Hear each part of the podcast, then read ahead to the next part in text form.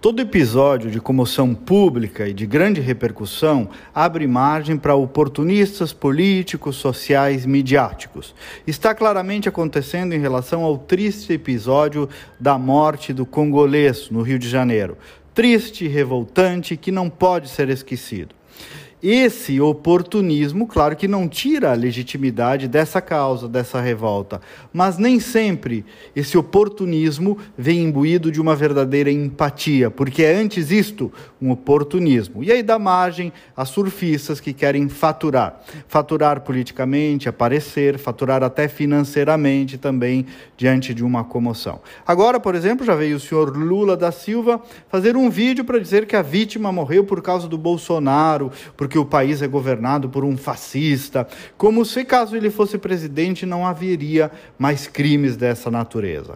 Ontem uma turba, liderada por um vereador do P T, interrompeu uma missa e invadiu uma igreja de Curitiba também em suposto protesto contra a morte do senegalês.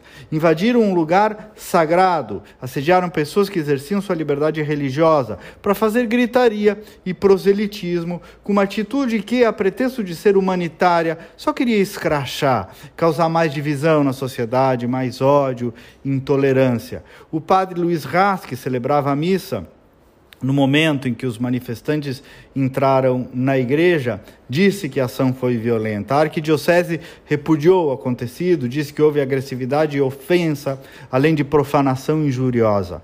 Diz que a lei e a cidadania foram agredidas. O vereador esse do P T, todo pimpão, disse que nenhum preceito religioso supera a valorização da vida. Entenderam? Ele decidiu que poderia invadir uma igreja e, por isso, eh, já estaria legitimando o seu vandalismo. Aqui em Porto Alegre, no episódio da morte violenta de um negro num supermercado, na eleição para prefeito, também houve um aproveitamento político do fato, que de novo, sim, triste, repudiável e precisa ser apurado e seus autores punidos, mas não pode dar margem para o oportunismo de quem, mais do que pedir humanidade, quer, como eu disse, fazer proselitismo. E os cristãos, sobre esse fato de Curitiba, especificamente falando da invasão da igreja ontem, que costumam ser muito dóceis, tenham cuidado.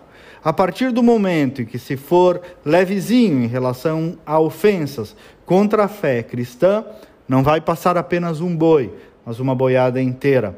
Já tem acontecido em diversos países. Não pode faltar brios para defender a fé e a liberdade religiosa. Não esqueçamos, a propósito, que Cristo em pessoa botou para correr os vendilhões do templo. Até amanhã e vamos com fé.